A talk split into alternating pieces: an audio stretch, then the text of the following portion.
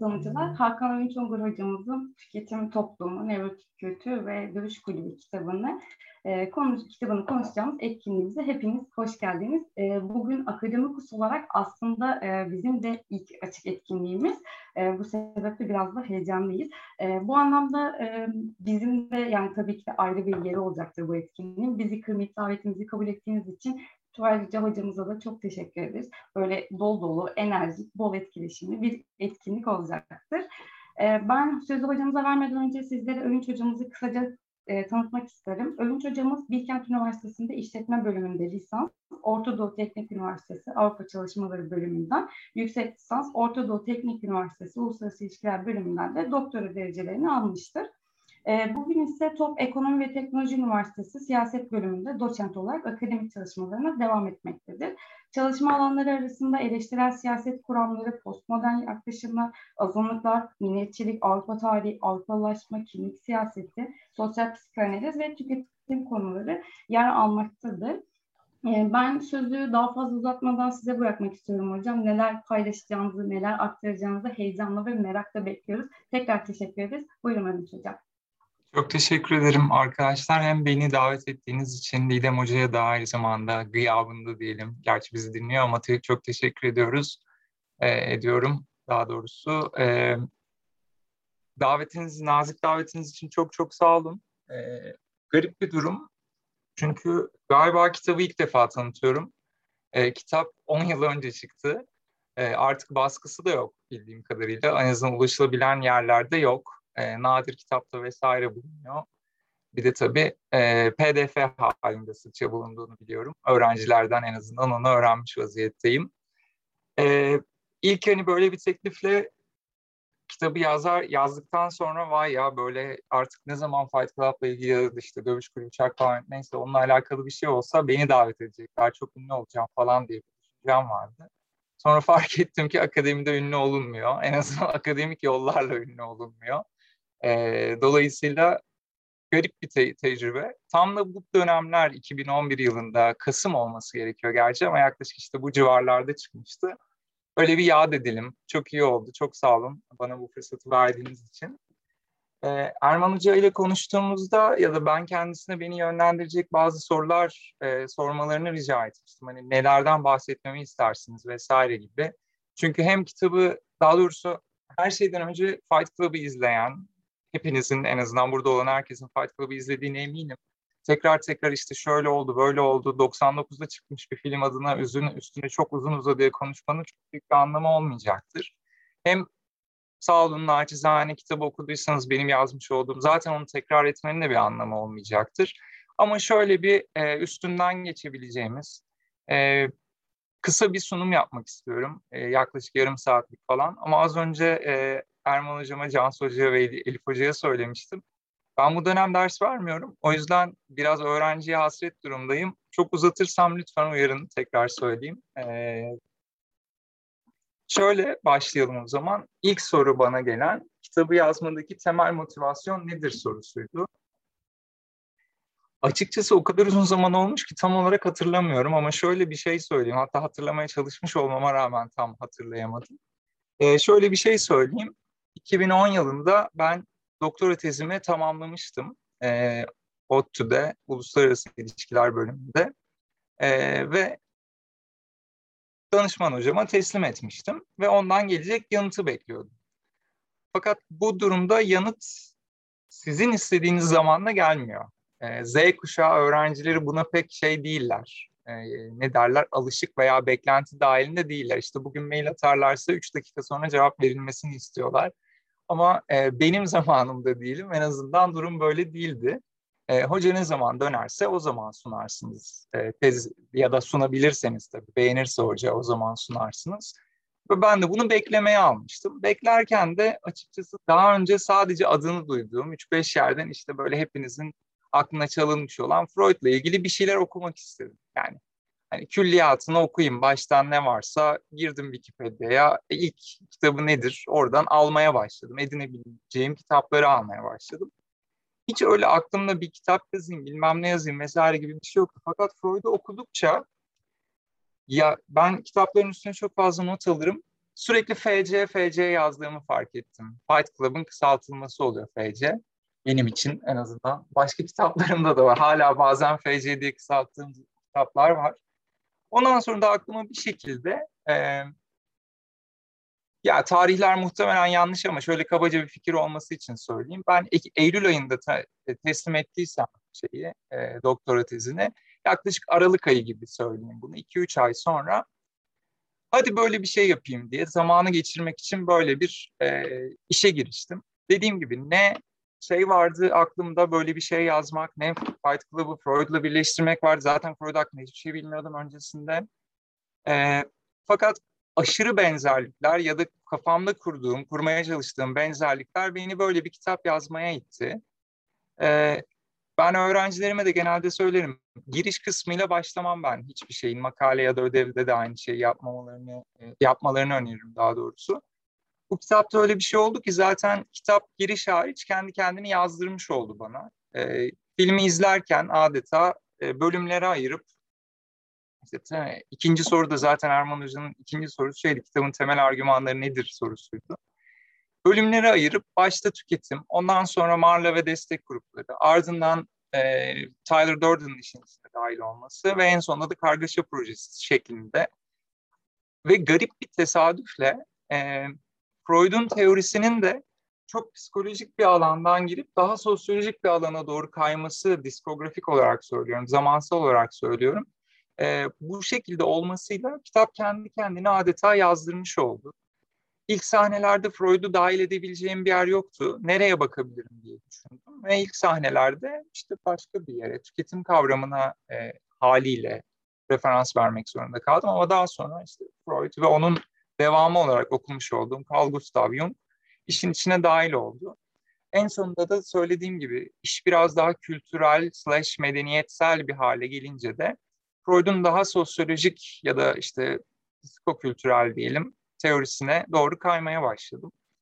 Temel motivasyonum can sıkıntısıydı. yani kısaca bunu söyleyebilirim kitabı yazmaktaki. E bu can sıkıntısının bir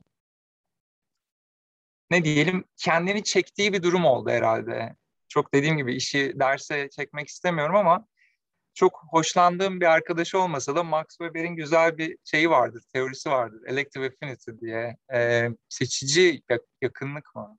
yatkınlık mı öyle çevriliyor galiba.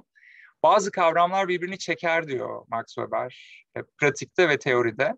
Sanırım Freud'la Fight Club benim için birbirini çeken iki kavram oldu ya da iki başlık oldu. Bu nedenle de e, ben sadece aracı oldum diyebilirim ikisinin bir araya gelmesine. Tabii ki benden önce de bu arada bunu akleden çok fazla insan vardı. Onlara da zaten kitapta e, e, umarım yeter sayıda referans vermişimdir diye düşünüyorum.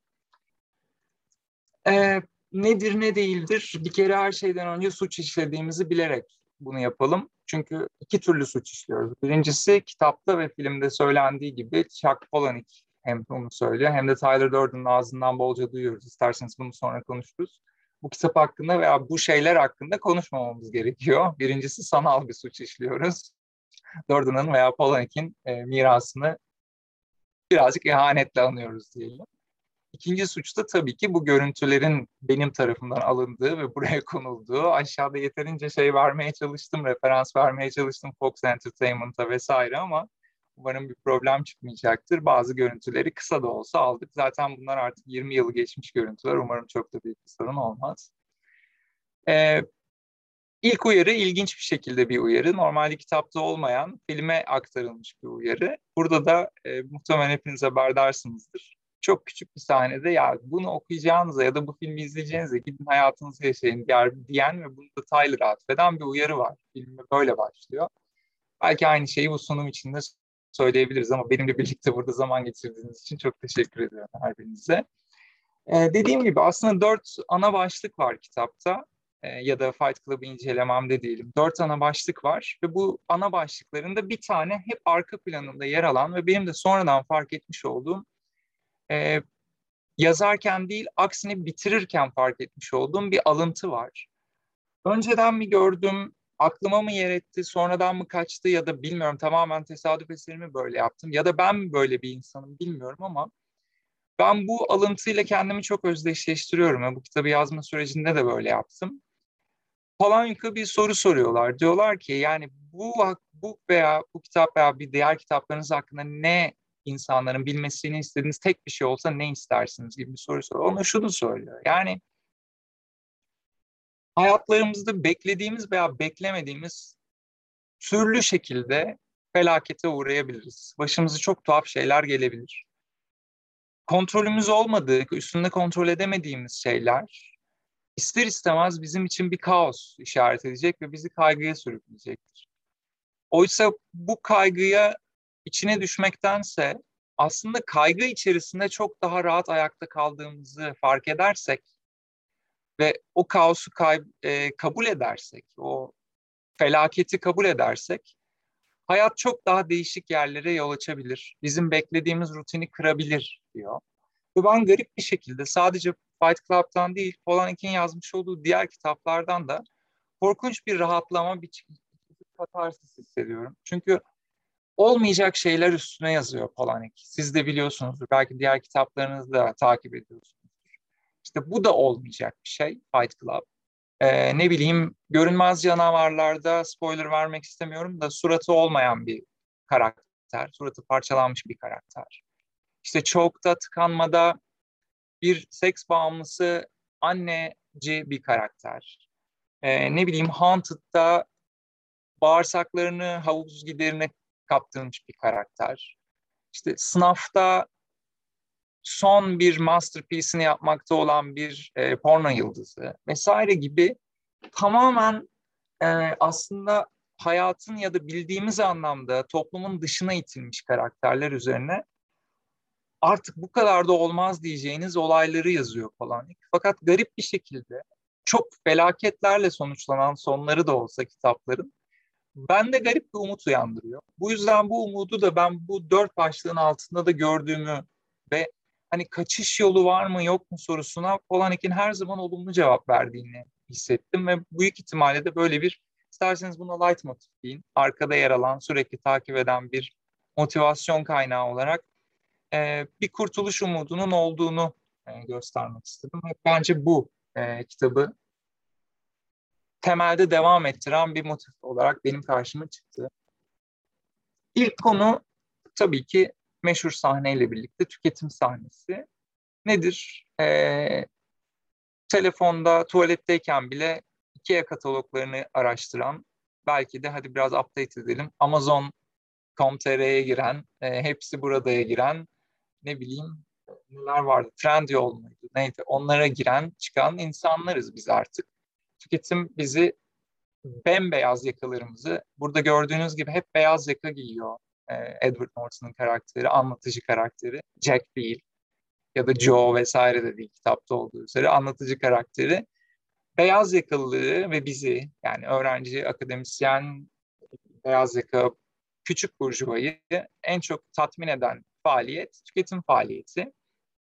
Tüketim faaliyeti işte Ikea'lardan ya da başka yerlerden yaptığımız alışverişlerle içtiğimiz Starbucks'larla. Bunu sonradan öğrendim. Kitabı yazdığımda bilmiyordum. E, Fight Club'da her sahnede bir Starbucks şeyi varmış. Kabı, e, ne deniyor ona bilmiyorum da işte o bardağı diyeyim. Karton bardağı konulmuş. Starbucks kapları. Hepimizin yaptığı şeyler. Ben de kendimi kesinlikle ayrı tutmuyorum. Yanlış anlamayın. Üstünde oturduğum şey bile muhtemelen Ikea. Yani ben ayrıyım vesaire gibi bir şey lütfen olmasın. Öyle bir imam hiçbir zaman yok. Ee, en sevdiğimiz faaliyet olarak tüketimi görüyoruz. Fakat tüketim bize çok e, ne diyelim biraz bireysel bir şeymiş gibi geliyor başta söylediğimizde. Sanki bireysel zevklerimiz varmış, bireysel arzularımız işte taste denen e, iştahımız kendimize özgüymüş vesaire gibi geliyor. Oysa Fight Club ve aslına bakarsanız onu açıklamak için kullandığım diğer kitaplar, kaynaklar tüketimin gayet kültürel bir şey olduğunu, gayet sosyal, toplumsal bir şey olduğunu bize açıklıyor.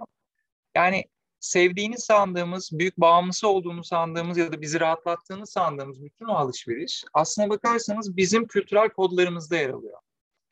Türkiye'de yaşayan insanların işte şu anda HBO Max bağımlısı olmamasının tek bir sebebi var. O da HBO Max'in henüz girmemiş olması Türkiye'ye. 2022'nin ortalarında girecekmiş. Hepimiz onun bağımlısı olacağız. Yani bu bizle alakalı işte Övünç'le, Erman'la, Cansu'yla alakalı bir durum değil de Türklükle ya da Türkiye'de yaşıyor olmakla alakalı bir durum teknik olarak. Benzer bir mantık e, işte Starbucks bağımlısı olmakla alakalı. 5 yıl önce, 10 yıl önce ne zaman girdi bilmiyorum Starbucks hatırlamıyorum daha doğrusu. Onun kadar yoktu. Ya da Levi's benzer bir şekildeydi.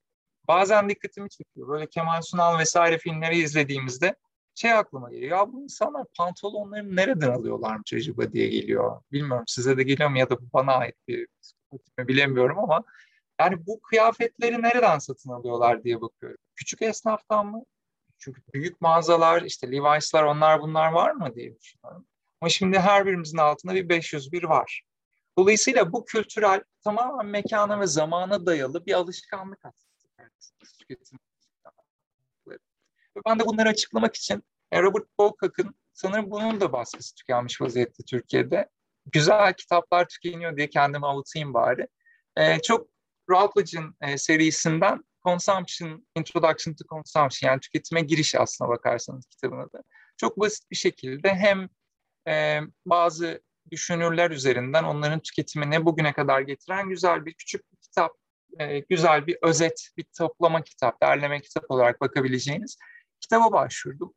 Burada tabii ki baş yazar olarak Karl Marx'ın işte 1844 yazmalarından kilit kavram olan yabancılaşma kavramını aldım. Yabancılaşma burada üç tane kavram ve bir tane de daha doğrusu üç tane süreç, bir tane de sonuç ile açıklanan e, bir fenomen olarak adlandırılıyor. Dediğim gibi bunu bir derse çevirmeye niyetim yok sadece hatırlatmak için söyleyeyim. İlki e, ilk aşama daha doğrusu yabancılaşmanın ilk aşaması nesneleşme. Çalıştığınız iş yerinin bir parçası haline geliyorsunuz. Kendimden örnek vereyim. İçinde bulunduğumuz okulun tahtası neyse ya da sıralar, sınıf neyse ben de oyum. Ben de bir nesneyim. Ben de başkası tarafından yerine getir e, yerine geçilebilecek birisiyim. Bir tahtada ya da yazacağınız kalem de öyle.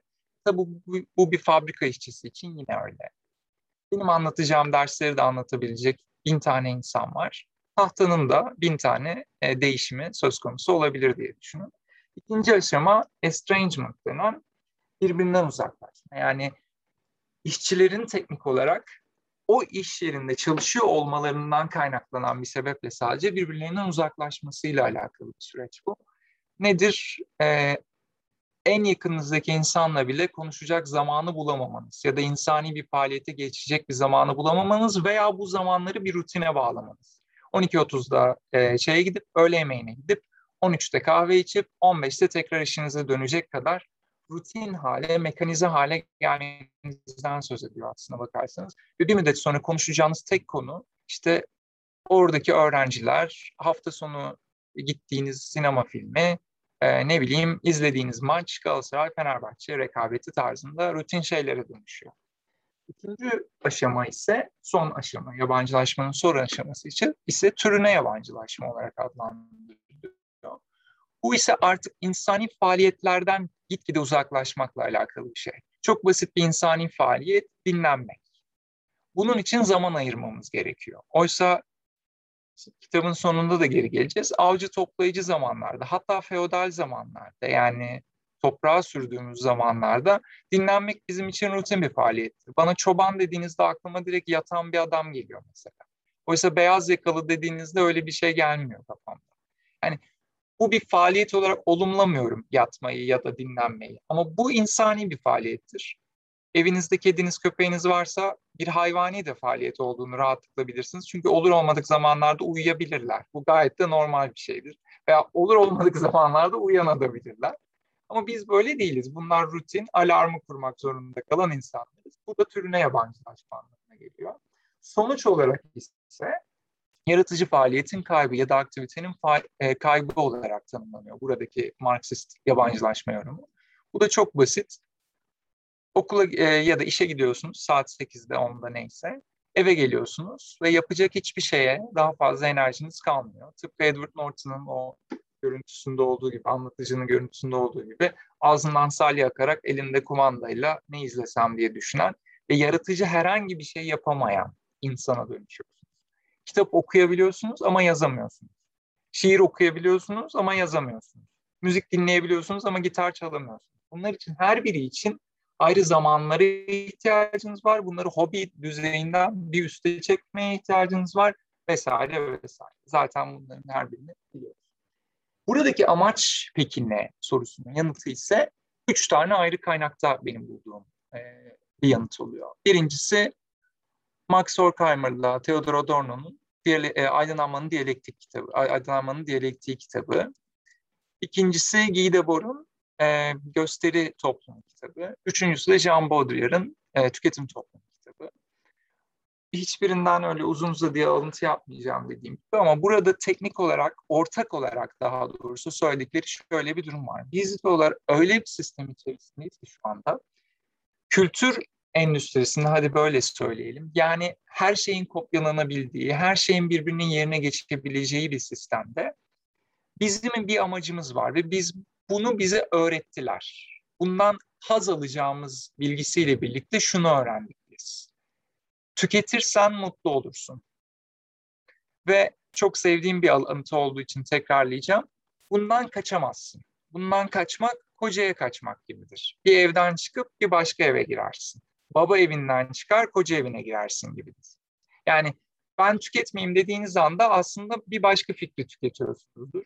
Ee, ne bileyim öyle yapacak olanlar veya yapan tanıdıkları olurlarsa lütfen kızmasın.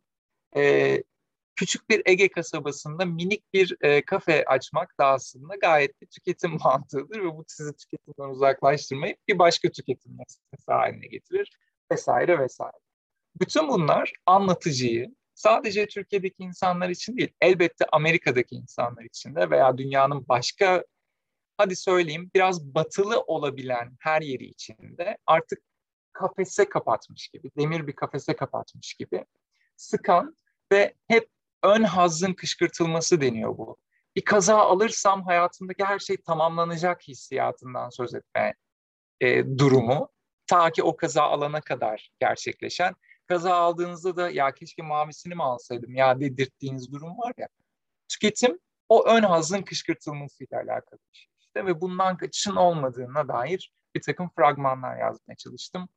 Fight Club'ın o sahneleri, bildiğiniz sahneleri üzerinden nedir? İşte Brad Pitt Edward Norton'ın e, şeye geçip nedir o e, otobüse binip oradaki erkek modelleri, kadın modelleri tartıştıkları nokta vesaire gibi veya işte Paper Street'teki evli, evlerinde yani kağıt üzerinde sözde tüketimden uzak bir şekilde yaşamaya çalışmaları ama bunu zorlukla yapmaları gibi sahneler üzerinde vesaire vesaire. Peki bundan nasıl bir kaçış yolu buluyor? Daha doğrusu bu neden e, her şeyden önce anlatıcıyı rahatsız ediyor? Çok basit çünkü bir hastalığa yakalanıyor. Hepimizde olan o kaygı bozuklukları gibi bir hastalığa yakalanıyor. Insomnia yani uykusuzluk. Uykusuzluktan kurtulmak için nereye gideceğini düşünüyor. Daha doğrusu nasıl bir e, kurtulma yolunu seçiyor. Hepimizin yaptığı gibi doktora gidiyor. Ama doktor değişik bir doktor çıkıyor. Çünkü siz şu anda herhangi bir doktora gitseniz işte ne bileyim Cipro, Duxet vesaire tarzında antidepresanlarla eve dönersiniz. Ama doktor diyor ki ya bunlarla falan olmaz. Gerçek acıyı görmek istiyorsan git de kanserlerin ya da ölmekte olan insanların arasına gir diyor. Şimdi bu bizim bilmediğimiz bir şey, kültürel olarak bilmediğimiz bir şey. Çünkü özellikle Amerika'da ve Batı toplumlarında bu tip destek grupları çok yaygın olarak kullanılıyor. İnsanlar belli dertlerini paylaşmak için bir araya geliyorlar yakınlarını kaybetmiş olan insanlar, hastalığın pençesinde olan insanlar, e, minority'ler, azınlıklar vesaire bu tip destek gruplarından çokça yararlanıyorlar. O aslına bakarsanız bizi kendimizle bırakan ve tükettiğin anda toplumda bir yere geleceğini söyleyen o tüketim anlayışının karşısında bir komüniter hava veriyor. Zaten individualism versus communitarianism yani bireycilik ve toplumculuk cemaatçilik diye geçiyor ama bizde cemaat malum farklı yerlere gittiği için biz de toplumculuk diyelim.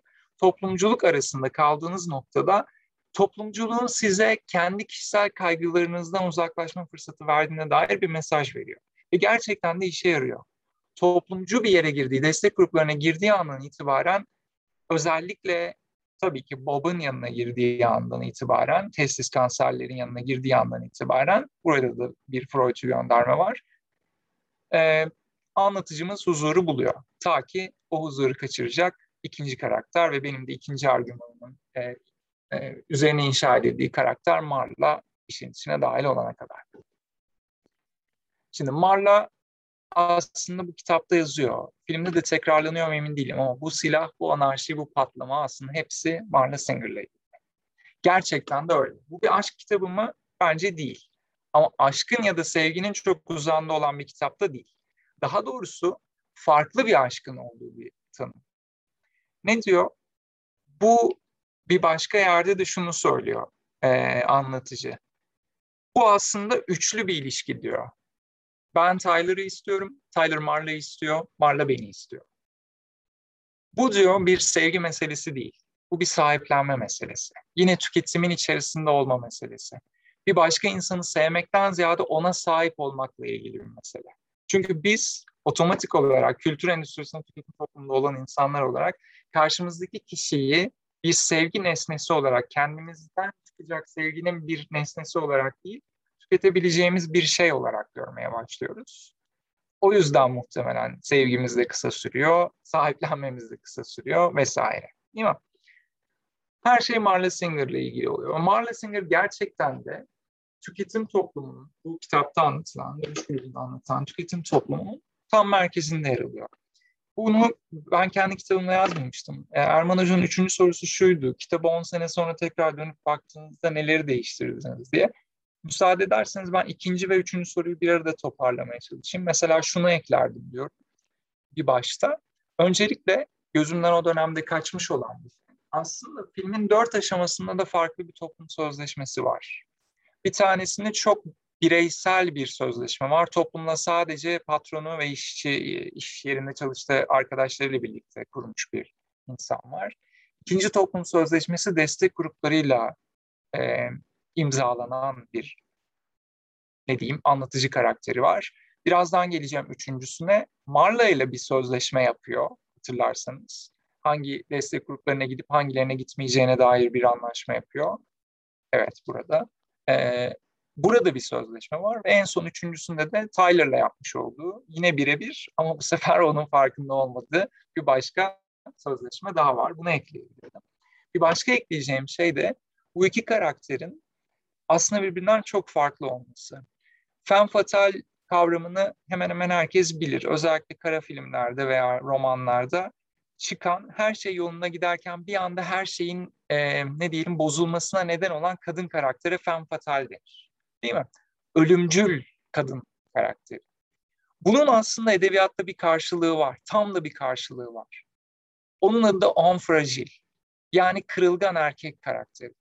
Bu sahne bana göre gerçekten de çalan, kendi görünüşüne hiç dikkat etmeyen, toplumda kendisinden beklenen hiçbir şeyi yapmayan, arabaların arasında atlayan Marla karakteriyle, Femme Fatale karakterle iki dirhem bir çekirdek giyinmiş, korkuların zirvesinde yaşayan, avcı toplayıcı toplumda olsa çoktan av olmuş, onfragilin yani kırılgan erkeğin karşı karşıya gelmesini gösteriyor ki bu da bence eklenmesi gereken bir e, not olarak bence söylenebilir. Peki ben bunu neyle açıkladım? Carl Jung'un dört tane arketipi karşıma çıktı ve bunlarla açıklamıştım e, okuyanların bileceği gibi. Nedir bu dört arketip? Aslına bakarsanız e, bir tanesini hepimiz biliyoruz o personalar. Bu hepimizin toplumda üstümüze geçirdiğimiz maskeler ama o zamanlı maskeyle bugünkü maske aynı şey değil. o yüzden kötü bir beli benzetme oldu. Bugün hepimiz maske takıyoruz ama aslında muhtemelen çocukluğumuzdan beri hepimiz maske takıyoruz. Toplumda bizden beklentiler e, yönünde normalde yapmayacağımız şeyleri yapmak bizim personamızı oluşturuyor. Persona da Carl Jung'un iki çeşit bilinç dışı argümanından ortaya çıkıyor. Birinci bilinç dışı Freud'da bildiğimiz bireysel bilinç dışı, personal unconscious denen yer. Bu bizim kendi tecrübelerimizle, işte annemizin, babamızın kim olduğuyla, içinde yetiştiğimiz kültürle alakalı olarak içselleştirdiğimiz ve içselleştirdiğimizin farkında olmadığımız bilgiler. Bir de collective unconscious denen, e, yani kolektif bilinç dışı ya da ne diyelim toplumsal bilinç dışını oluşturan bir e, taraf var ki o da evrim sürecinde atalarımızdan bize kalan ve reflekslerimize, e, düşüncemize yol açan ya da ne diyelim onları şekillendirmeye çalışan e, esas bilinç dışımızı oluşturuyor. Bu bilinç dışı da dört tane arketipten yani her insanın paylaşmış olduğu arketipten ya da dürtüden meydana geliyor diyelim. Persona bunlardan biri. Toplum içerisinde benden istendiği gibi davranmalıyım bilinç dışı bilgisi persona arketipinde yer alıyor. İkincisi özben, ego. Her birimizin bir birey olduğuna dair bilginin yazıldığı software gibi düşünün, yazılım gibi düşünün. Üçüncüsü gölge arketipi. Buna birazdan geleceğiz zaten. Hayvani özelliklerimizin olduğu, hala kopamadığımız, işte tam uykuya dalacakken refleks olarak kendimize geldiğimiz aslında bu arketipi e, ne diyelim eskiden e, ağaçlarda sallanırken yaptığımız yakın kuzenlerimizle alakalı getirdiğimiz bir bilgi olarak, bilginin bugüne dönüşümü olarak bakabilirsiniz. Ve en son arketip olarak da anima ve animus e, arketipleri nedir? Her erkeğin içerisinde bir kadın, her kadının içerisinde bir erkek var. Ama bu erkek ve kadın arketipleri bir çeşit ruh imgesini bize ima ediyorlar ve bunlar da içinde yaşadığımız kültürün ve kolektif olarak bilgimizin bir erkeği ve bilgimizin kadını gibi düşün. Her birimiz içinde bunlar var ve bunlar da bizi şekillendiriyor. Ne zaman selfie yani kendimizi kaybetmeye başlıyorsak o zaman bu diğer arketipler kendilerine oynayacak alan bulmaya başlıyorlar. Biz tırnak içerisinde sağlıklı insanlar bu alanı personalarımıza vermiş vaziyetteyiz. İşe gidiyoruz, başka bir övünç olarak herkesin karşısına çıkıyoruz. Hatta bana Hakan Hoca diyorlar. Alışmam çok uzun zaman aldı maalesef. Ben Hakan Hoca personasını takınıyorum. Ee, işte hiç sevmediğim insanlarla da bazen yan yana gelmek zorunda kalabiliyorum. Aa nasılsınız? Aa çok iyiyim. Çok çok çok. Sizi gördüğüme çok memnun oldum falan diyorum. Hepimiz aynı şeyi yapıyoruz. Bana da aynı şeyi yapıyorlar. Ben personanın oynamasına izin veriyorum bu boş zamanlarımı. Ama bunu kontrol edebildiğim sürece bu iyi oluyor. Bazen bunun ayarı kaçıyor.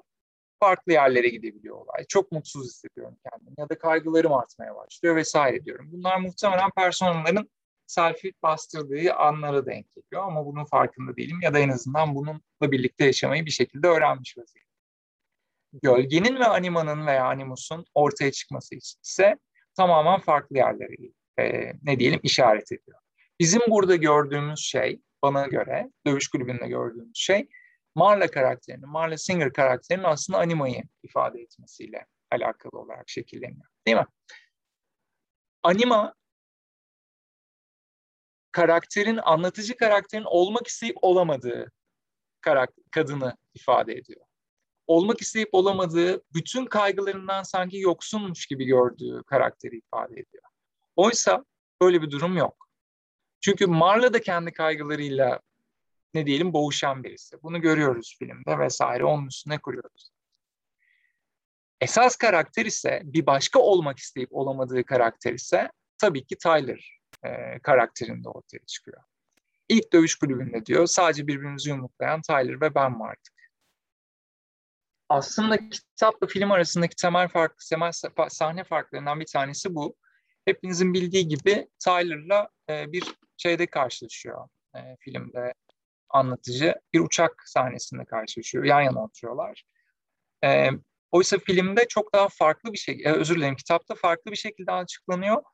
Bir kitapta bir çıplaklar kampında, bir plajda sadece ikisi varken bir koy gibi bir yerde Tyler'ın kendisine e, kazıklar çakarak gölge bir el inşa ettiğini ve en sonunda da o elin içerisine oturduğunu görüyoruz ya da gösteriyor bize Chuck. Daha sonra Günce kitabında doğrudan Jung'tan bir anlatı verecek olan Palahniuk aslında bize Tyler'ın neden gölge arketipiyle çok yan yana olduğunu, o hayvani özellikleri Tyler'a göndermiş olmakta hiç de e, çekinmediğini bize göstermiş oluyor. Ama film dediğim gibi bunu daha değiştirmiş vaziyette hepimizin bildiği bar sahnesi sahip olduklarını sana sahip oluyor. Tüketimin eleştirisi burada geliyor ve bunun üzerine tabii ki o hiç beklenmedik sahne. Bana yumruk atmanı istiyor sahnesi. 1999 yılıydı. Ben daha üniversiteye yeni başlamıştım. Hazırlıkta hazırlığa gidiyordum. İngilizcem bir filmi anlayabilecek kadar asla değildi. Ama bu filmi hiç de yani öyle tamam David Fincher'ın filmi diye gitmiştik açıkça söylemek gerekirse. Game'i biliyorduk, Seven'ı biliyorduk. Ve David Fincher ne çıkmış, ne çekmiş diye gidiyorduk. Gittik. O sahne hepimizi aşırı derecede ne oluyor burada sorusuyla yalnız bırakmıştı. Mükemmel çekilmiş bir film. Elbette zaten hani buna bir e, itirazım olmaz ama daha sonra fark edeceğim ve hatta beni geçin Palahniuk de fark edecek ki e, gerçekten harika yazılmış bir senaryoyla bizi gerçekten akan bir hikayenin parçası haline getiren. İşte ben anlatısı ve sen anlatısı ikinci tekil şahıt üzerinden giden anlatıyla tamamen içine alan bir senaryonun en kırılgan, kırılma noktasıydı büyük ihtimalle bu sahne. Anlatıcı, özür dilerim Tyler Durden anlatıcıdan e, kendisine vurmasını talep ediyor. Değil mi? Bu sahne aslına bakarsanız gölgenin bana ne kadar vurursan vur, bana ne yaparsan yap, ben yine yukarı çıkmanın bir yolunu bulacağım demesinin belki de ilk göstergesi. Çünkü hayvanların acı eşiğini bilmiyoruz. Kendimizinkini biliyor olmamıza rağmen. Ama hayvanlar inanılmaz acılara dayanarak da hayatta kalmaya devam ediyorlar. Gölge arketipi de ne yaparsa yapsın, ne kadar acı çekerse çeksin, ayakta kalacağına dair bir işaret de aslına bakarsanız bana kalırsa e, bu filmde. Ve tabii ki biliyorsunuz ki buraya anlatmaya gerek yok. Önce iki kişi arasında başlayan bu kavga daha sonra diğer erkekleri de kendine çekecek şekilde bir kulüp olmaya doğru ilerliyor. İşte ilk kurallar, ikinci kurallar, üçüncü kurallar derken her şey yolunda giderken anlatıcı ilk Bob'la tanıştığı zaman testis kanserlerde Bob'la karşı karşıya geldiği zaman o müthiş uykusundan bile daha iyi uyuduğu, daha mutlu olduğu bir ana sahip olduğundan ilk defa erkekler arasında tırnak içerisinde söyleyelim bunu. Erkekler arasında kendini mutlu hissettiği zaman tabii ki rahatsız edecek bir başka faktör. Daha doğrusu ilk kendisini destek gruplarından çekip çıkaran ya da onu rahatsız etmeye başlayan faktör kendisini yine bulacak ve Carl Jung'un arketipindeki gölgenin yukarı çıkması Anima ile yine dengelenmeye ve Mar'la işin içine girmeye başlayacak. Marla ile Tyler'ın tanışması nasıl hikaye hepimiz biliyoruz. Yine kitapta farklı olan bir hikaye. Ee, her şeyi bozacak. Anlatıcının bütün dengesini alt üst edecek. Fight Club'lardan yani dövüş kulüplerinden de zevk almamasını sağlayacak. Yine kitapta olmayan ama bugün olsa yerleştireceğim bir sahne Platon'un Şölen kitabından olurdu. Çünkü e, ben doçentliğimi e, siyasi düşünceler tarihinden aldım ve dolayısıyla da Platon vesaire onunla bunun siyasi tarafına ya da siyasetle ilgili tarafına çok hakimken kendisiyle gerçekten felsefi yazılarıyla alakalı tarafına doçentle çalışırken ancak hakim olabildim. Ve orada gördüğüm bir not, daha doğrusu bir sahne bana yine kitabın yanına FC notunu almama neden olmuştu. Uzun uzun diye yazmayacağım.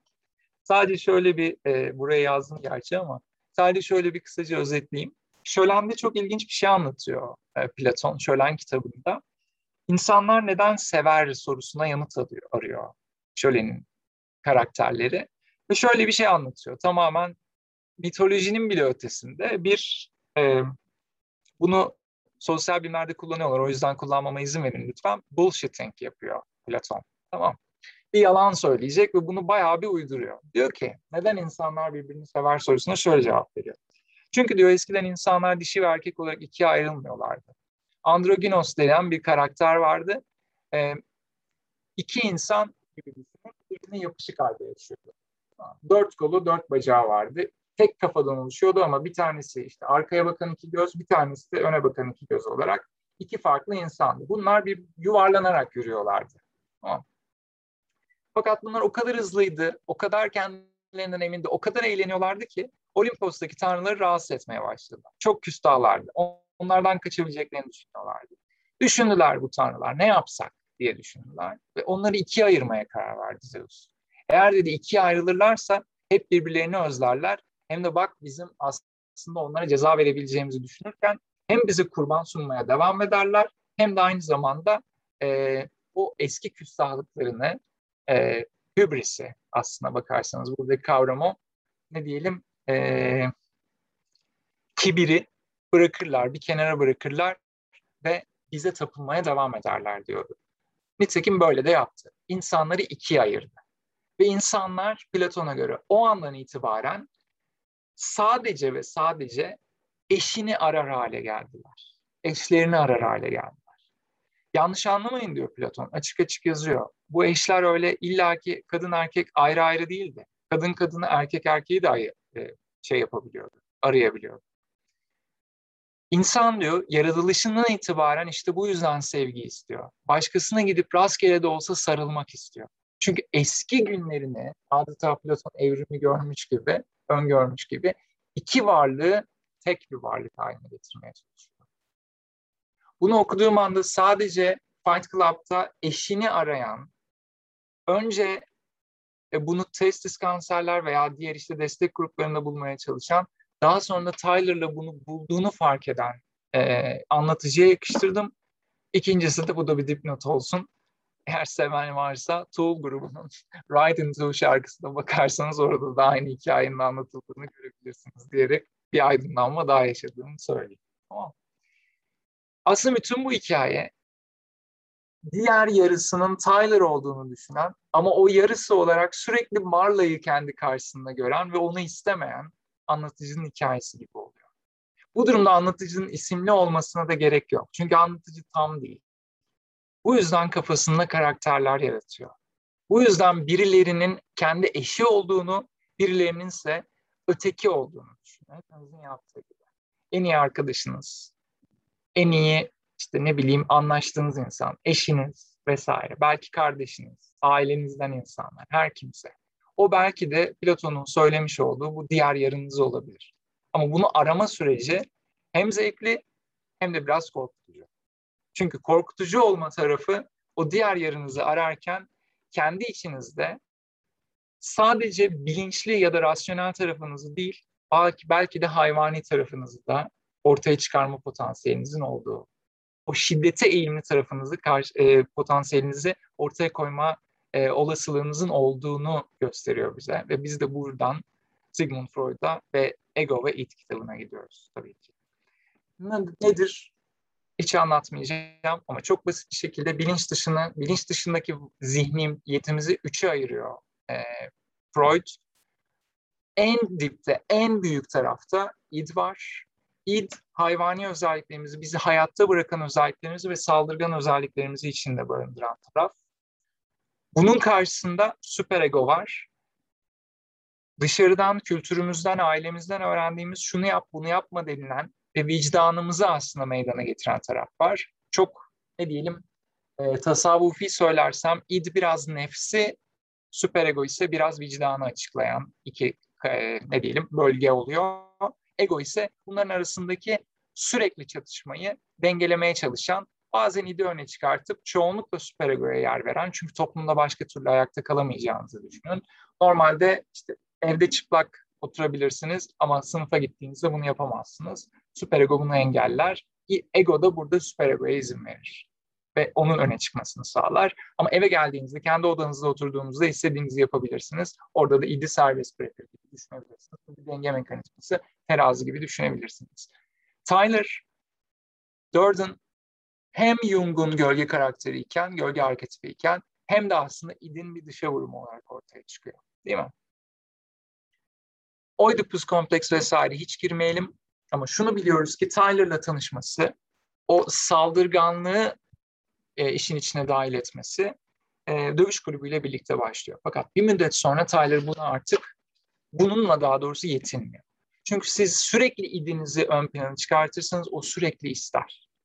O sürekli sürekli sürekli artarak artarak artarak büyüyerek şiddeti, hayatta kalmayı, işte cinsel içgüdülerin e, tatmin olmasını, sürekli yeni arzuları ortaya koyarak ister. Dolayısıyla da Tyler da tıpkı bunu yapıyor. Küçük birebir başlamış olan bir dövüş önce birkaç erkekle, daha sonra bilmem kaç erkekle bir kulübe dönüşerek devam ediyor. En sonunda ise ev ödevlerine dönüşüyor. Değil mi? Ev ödevlerine dönüşürken de artık şunu biliyoruz. Tyler daha önce tüketimle, kültür endüstrisiyle, işte gösteri toplumuyla veya e, anlatıcının patronuyla ifade edilen iktidarın iktidar ilişkilerindeki dominant olan tahakküm kuran tarafın yerini almaya başlıyor. Bu sahnede en güzel şekilde burada şu anda göstermiş olduğum bu öpücük, ele konulan öpücük sahnesinde ortaya çıkıyor. Aslında Tyler burada kendi işaretini koyuyor. Tıpkı daha önce yine benim kitabı almadığım ama şu anda ya da e, yakın zamanda fark ettiğim bir benzetmede olduğu gibi. Mark of Cain yani Kabil'in işaretinde olduğu gibi. Kabil ve Habil hikayesi Kur'an'da böyle geçmiyor ama e, Testament'te yani ahitlerde eski ve yeni ahitte şöyle bir hikaye. Bilmeyen için çok kısa anlatalım. Habil ve Kabil Adem ve Havva'nın çocukları. İlk çocuk Kabil, ikinci çocuk ise Habil. Habil bir çoban. Yani sürünün bir parçası. Kolay idare edilebilen masum çocuk. Kuzu. Kabil ise öyle değil. O bir çiftçi. O bir kültür kurucu. Burada çiftçi ve kültür arasındaki e, etimolojik yakınlığa lütfen dikkat edelim.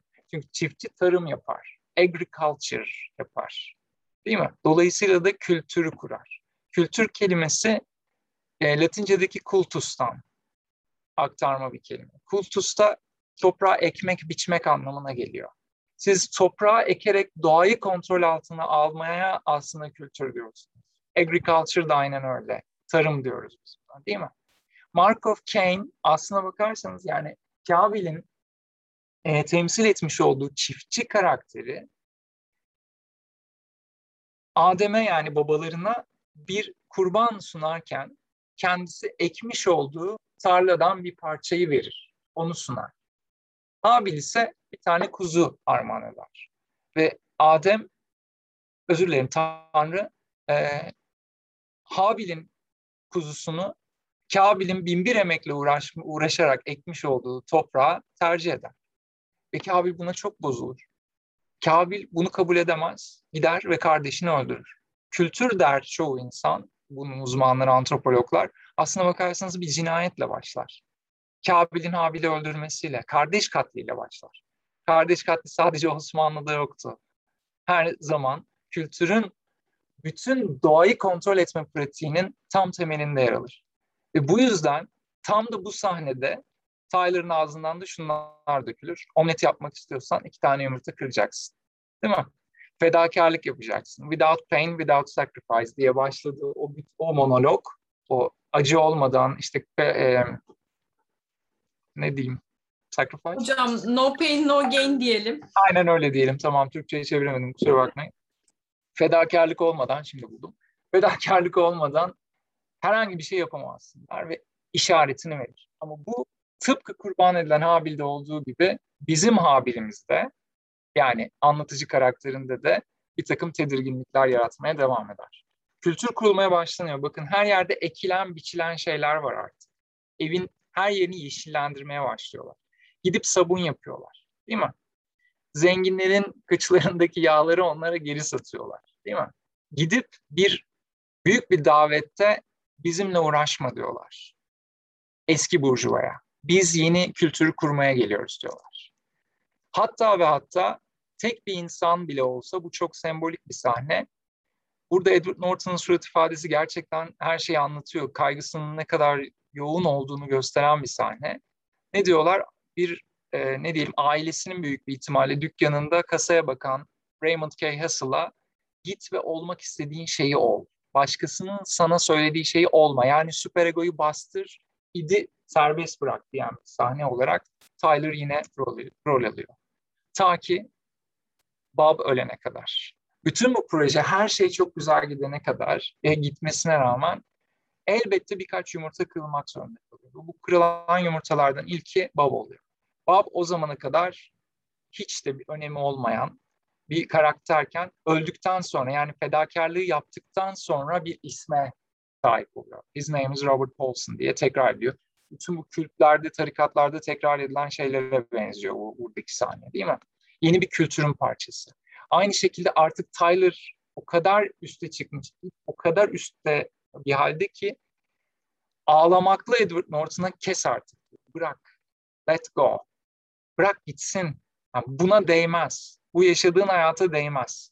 Ya da git IKEA mobilyalarına o eski hayatına geri dön. Araba sahnesi bunu gösteriyor. Arkadaki insanlara soruyor iki uzay maymunlar değil mi? Project Mayhem'in içindekilere. Ne olmak istersiniz? En son ne yapmak istersiniz diye. Onlar tak tak diye cevap veriyorlar ne olmak istediklerine veya ne yapmak istediklerine. Edward Norton ise yani anlatıcı ise cevap veremiyor. Çünkü bilmiyor. O anda kaygısı tavan yapmış vaziyette. Ego bitmiş artık. Ego hiçbir şeyi kontrol edemez halde. Nitekim bu arabadan tabii ki sağ çıkmıyor. Ve en sonunda ego öyle bir halde ki idini de bulamıyor. Tyler gitti diyor bu ikonik sahnede bildiğimiz gibi. Değil mi? Arıyor Tyler'ı başka şehirlerde vesairelerde dövüş kulübünün oralara da yayıldığını görmeye başlıyor. En sonunda farklı bir karakterle üstünde kürkü vesairesiyle e, olağanüstü bir kılıkta Tyler Durden görüyoruz. Ve burada her şey artık sona gelmeye başlıyor. Burada bir aydınlanma yaşanıyor. Ya da karanlıklanma diyelim. Artık hangisini kabul ederseniz. Enlightenment or endarkenment. İkisinden bir tanesi yaşanıyor. Buradaki yüzleşmeden şunu anlıyorsunuz. Artık ego o kadar aşağı inmiş vaziyette ki idin kim olduğunu bilmiyor. İdin ona söylemesi lazım. Ben buyum, ben senim demesi lazım. Esas kırılma noktası burada başlıyor. Bütün bu yapılanlar aslında uykusuz olduğunu düşünen ya da uyumamakta olduğunu düşünen anlatıcının sözde uykusunda yapmış olduğu, kendisinden bağımsız bir kişilik oluşturduğu, idini tamamen öne çıkardığı, alter ego diyebilirsiniz, bir psikolojik yarılmanın birer göstergesi. Bunu anlıyoruz. Burada anlatıcıyla Tyler Durden'ın aslında aynı kişi olduklarının bilgisi geliyor. Bundan sonrası malum. Burada özellikle Adorno ve Horkheimer'dan yap, yapılmayan bu alıntı bence önemli. Çünkü burada tabii 1944 yılında çok net bir şey yazmışlar. Onu çok kısa okuyayım isterseniz. Burjuva'nın yaşamı iş ile özel hayat, özel hayatı gösterişle mahremiyet, mahremiyeti de evliliğin nasıl süratli birlikteliğiyle tamamen yalnız olmanın yani kendisinden ve herkesten kopuk olmanın acı tesellisi arasında gidip gelir. Burjuva büyük şehir sakinine dönüşür. Kahraman modellerine karşı sevgi besler ve en sonunda bir psikolojik yarılma meydana gelir ama bu psikolojik yarılmadan bir şey çıkmaz diyor Adorno ve Horkheimer. Belki de bu alıntıyı bilen Chuck Palahniuk belki de bunun üstüne bir şey çıkar mı diye düşünerek bu kitabı yazmış olabilir. Ya da tamamen yine Elective Affinity'den söz ediyor olabiliriz. Birbirini çeken e, kişiler veya kavramlardan söz ediyor olabiliriz. Ama sonuçta buraya gelir. Büyük yarılma gerçekleşir. Kavga sahnesi vesaire. İd olduğunu bir kez daha belli eden şu sahne de ikoniktir. Aslında silahın kendisinde olduğunu fark eden anlatıcı patlayıcıların olduğu arabaya bir e, bir el ateş eder ve Tyler Durden çıldırır. Çünkü ölüm fikri id için asla kabul edilemeyecek bir fikirdir. Değil mi? O anda çıldır yapma, kesinlikle bunu yapamazsın der. Ama sonunda yine filmin başladığı sahneye geri döneriz.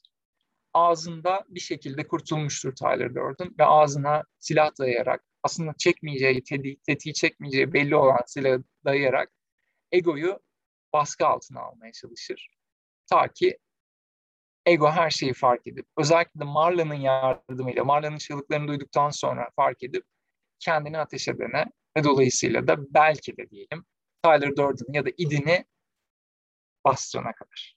Bundan sonra da zaten malum Kargaşa projesinin en önemli ayaklarından biri olan ve kitapta olmayan, onu da not etmek önemli. Bütün finansal ağların diyelim, bütün bilgisayarların, bütün o binaların yerle bir olduğu bizim sunumumuzun da başladığı Where is my mind? Yani aklım nerede? sorusuyla ya da eşliğiyle diyelim şarkısı eşliğiyle bütün bu binaların çöktüğünü görürüz.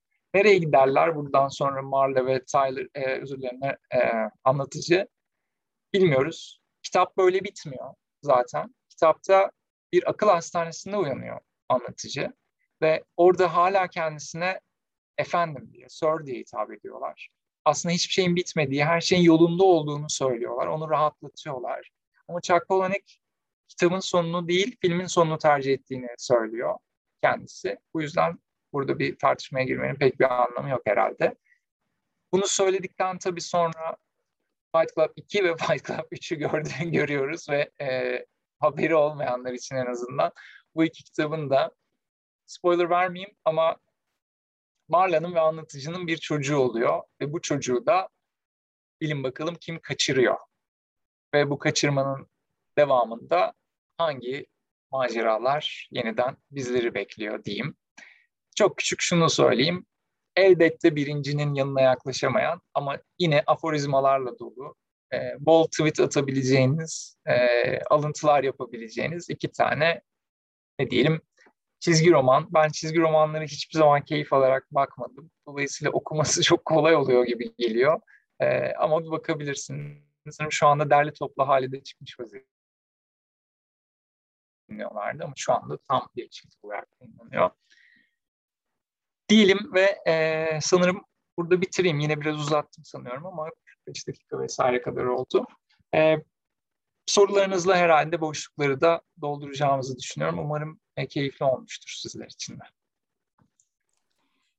Övünç Hocam çok teşekkür ederiz. Oldukça akıcı, çok da keyifli bir sunuştu. Anlatımınızla, sahnedeki bu e, giflerle çok güzeldi gerçekten. Emeğinize sağlık. Bize bunu anlattığınız için de çok teşekkür ederiz. Yani e, ben kitabınızı okudum bu arada PDF'ten bularak e, ve ee, yani çok güzel bir kitap özeti anlattınız bize aslında. Aynı zamanda bu giflerle de kitapta bulunmayan e, noktalara da değindiniz. Sizin daha sonrasında e, bulmuş olduğunuz bu analojiler vesaire çok güzeldi. Teşekkürler.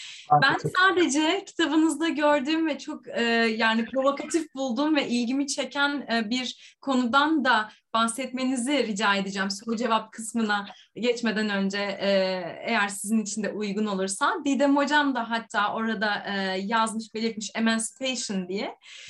E, hatırladığım kadarıyla kitabınızda bu sabun yapımının e, özgürleşme, emancipation ile ilgisine e, vurgu yapmıştınız. O kısmı biraz açıklayabilir misiniz bize? E, şunu sormak istemiştim aslında biraz da. E, orada e, bağlamını kurduğunuz nokta daha çok e, Freud'un... E, totem e, ve adaklar konusunda e, sabun yapımıyla bir e, bağlantı kurduğunuzu hatırlıyorum. Orayı biraz açabilir misiniz? Tabii burada e, geçiş yapmak zorunda kaldığım için bazı yerlerin tam önünde duramadık. O yüzden teşekkür ederim e, bu soru için. Şimdi Freud'a göre medeniyet kurmak ya da kültür kurmak aslında burada da bir dipnot vermek isterim Freud'un kitabının adı e, Kültür ve Huzursuzlukları. Fakat Almanca'da kültür aynı zamanda bizim medeniyet ya da uygarlık dediğimiz şeyin anlamına da geliyor ve mesela Türkçe'ye e, çevrilmiş hali uygarlık ve mutsuzlukları ya da hoşnutsuzlukları mı ne öyle o, o şekilde Türkçe'ye çıkmış vaziyette. Kültürü az önce söylediğim biçimde ya da anlatmaya çalıştığım biçimde alırsanız muhtemelen buradaki emancipation ya da özgürleşim kavramını bir parça daha doğru kabul edebiliriz.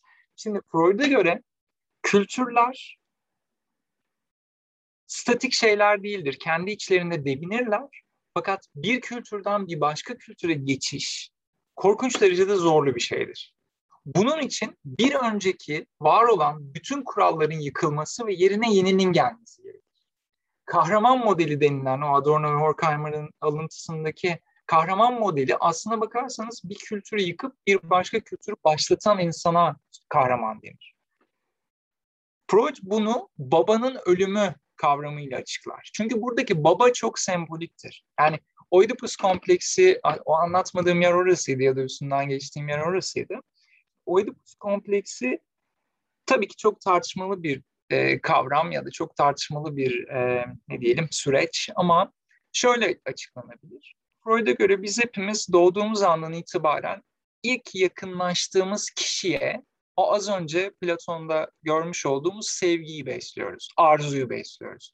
Buna sahip olma arzusu da diyebilirsiniz ya da normal bir sevgi de diyebilirsiniz ya da daha ileri gidip cinsel bir arzu ya da libidal, libidinal bir e, süreç de diyebilirsiniz. Her neyse.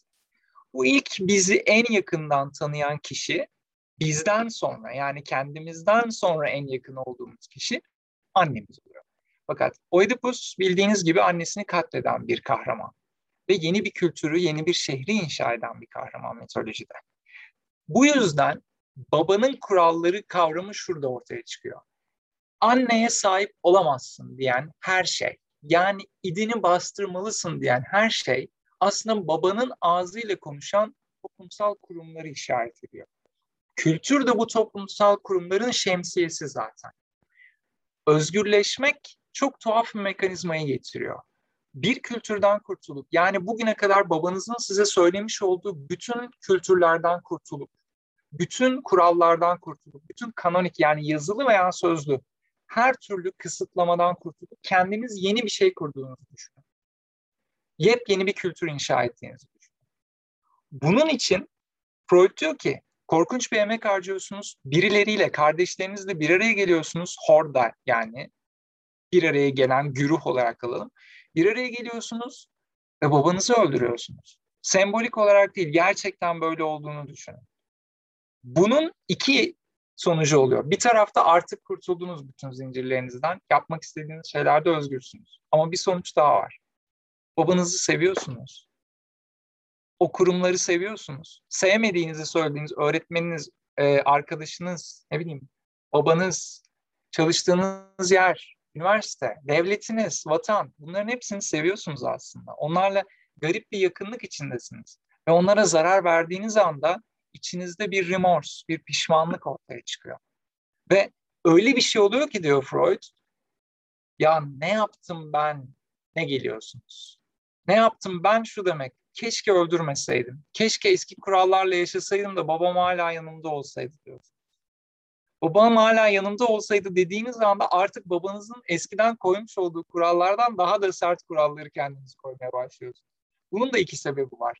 Birincisi babanıza duyduğunuz özlem, İkincisi kendi oğullarınızdan korkunuz. Kronos, Uranos hikayesi mitolojide olduğu gibi. Değil mi? Ve buradan geldiğinizde yine aynı şeye dönüyoruz.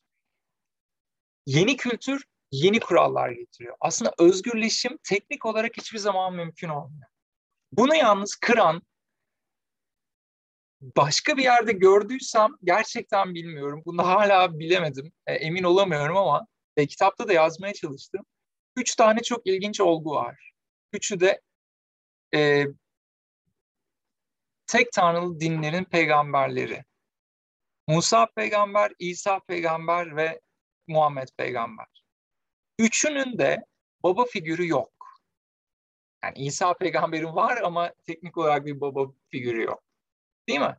Ve üçünün de yeni bir kültür kurmak sürecinde öldürüp de pişman olacakları bir tanrı ya da bir baba figürü yok. O yüzden onlar pişmanlık çekmediği için yeni bir kültür kurulmuş olabiliyor belki de. Belki de bu yüzden bu kadar rahat yeni bir kültürden, yeni bir medeniyetten, uygarlıktan söz ediyor olabilirler. Ama bildiğimiz kadarıyla en azından, benim bildiğim kadarıyla diğer her türlü kültür kurma becerisi ya da girişimi hep hem bir umutla hem de bir pişmanlıkla e, açıklanıyor ya da açılınıyor. Dolayısıyla burada çok dikkat etmek gerekiyor. Özgürleşim ancak babanın çok zayıf olduğu yerde gerçekleşebilir. Babanın zayıf olduğu yerde, en babanın zayıf olduğu yerde doğadır teknik olarak. Tyler'ın da yapmaya çalıştığı muhtemelen bu. Doğaya geri dönmek istiyor. Avcı toplayıcı topluma geri dönmek istiyor.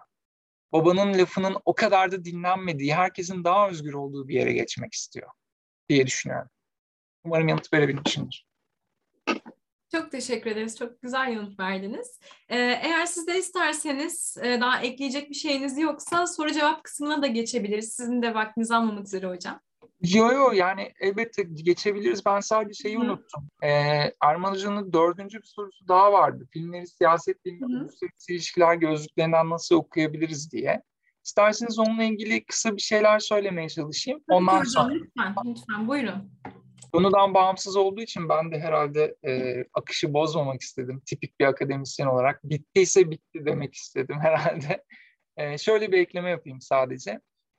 E, bunu düşündüm. Hatta bir e, ne diyelim sohbette konuşmaya da çalıştım. Ya da daha doğrusu sormaya da çalıştım. Bunun bir kuralı var mıdır? Siyaset bilimi, uluslararası ilişkiler gözlükleri diye. Şimdi varsa da ben onu yıkıyorum galiba. Çünkü 2011'den beri ben ders veriyorum. Hatta ilk öğrencilerimden bir tanesinde ismini gördüm. Emre'nin ismini gördüm burada. Ee, o da hatırlar. Ben ilk dersimden itibaren verdiğim ders ne olursa olsun, içeriği ne olursa olsun her zaman e, okuma listelerinin altına birer film yerleştiriyorum. Bu filmlerin de sonunda dönem sonunda bir ödev olarak almaya çalışıyorum. Derste gördüğünüz herhangi bir konuyla bu filmi eşleştirin demeye çalışıyorum. Aslında yaptığım biraz ne diyeyim abartılı bir beklenti. İkinci, üçüncü sınıf üniversite öğrencileri belki de böyle bir şey yapmak istemiyor olabilirler. Sinema televizyon bölümüne gelmedilerse. Değil mi? Yani belki hiç film izlemekten hoşlanmayan insanlara da bir çeşit faşizan bir dayatmada bulunuyor da olabilir. Fakat burada yapmaya çalıştığım benim şey şu. Derste gösterdiğim herhangi bir şeyi ya da üstüne konuştuğumuz herhangi bir şeyi bir çeşit pratiğe dökmek gibi bir alıştırma olsun istiyorum. Bunun film zevkinin bayağı önüne geçtiğinin farkındayım. Ama film izlerken insanlar artık ya acaba böyle mi ya? Acaba işte ön çocuğu ne derdi ki bu konuda falan dediklerinin de farkındayım. Özür de diliyorum lütfen. Yanlış anlaşılmasın bu konuda ama şöyle değil.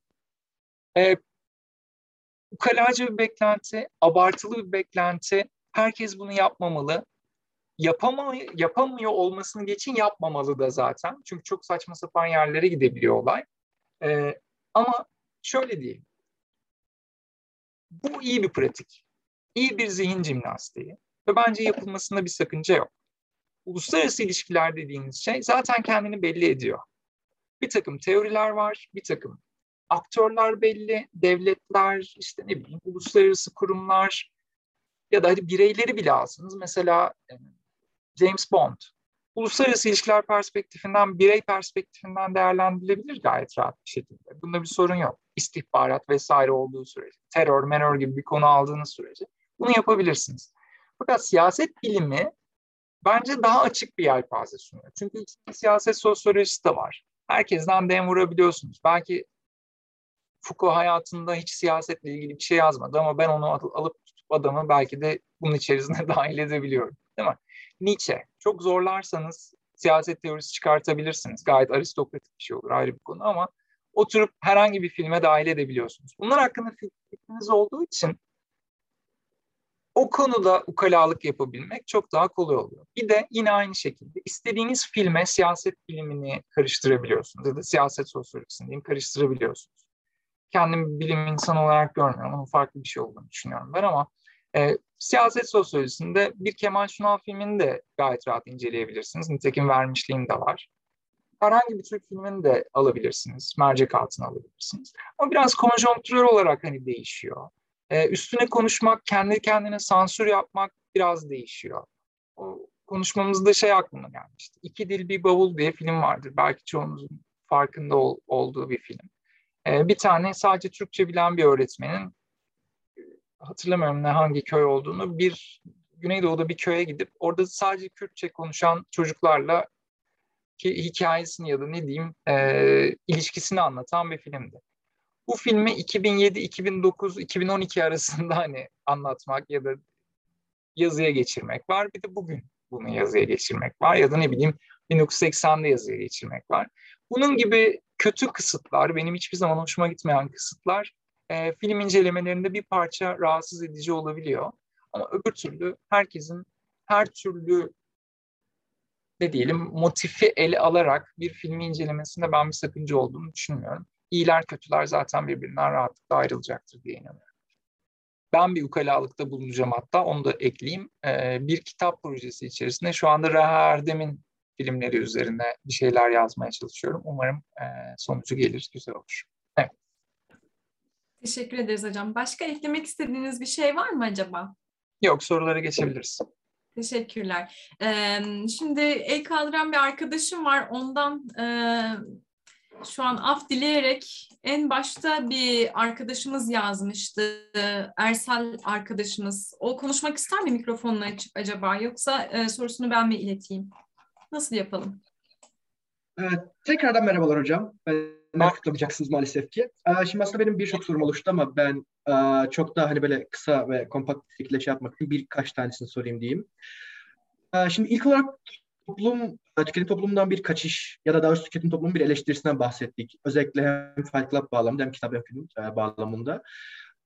Ancak biraz meta eleştiri olarak bir kitap yazıp bir tüketilecek bir şey üretip tüketim toplumunu eleştirmek birazcık ironik ve hatta ters düşmüyor mu? Yani sonuç olarak Ee, bilmiyorum Jack hakkında ne düşünüyorsunuz ama hani Jane I would prefer not to motosuyla bir şekilde tüketim toplumdan kaçış mümkün değil midir?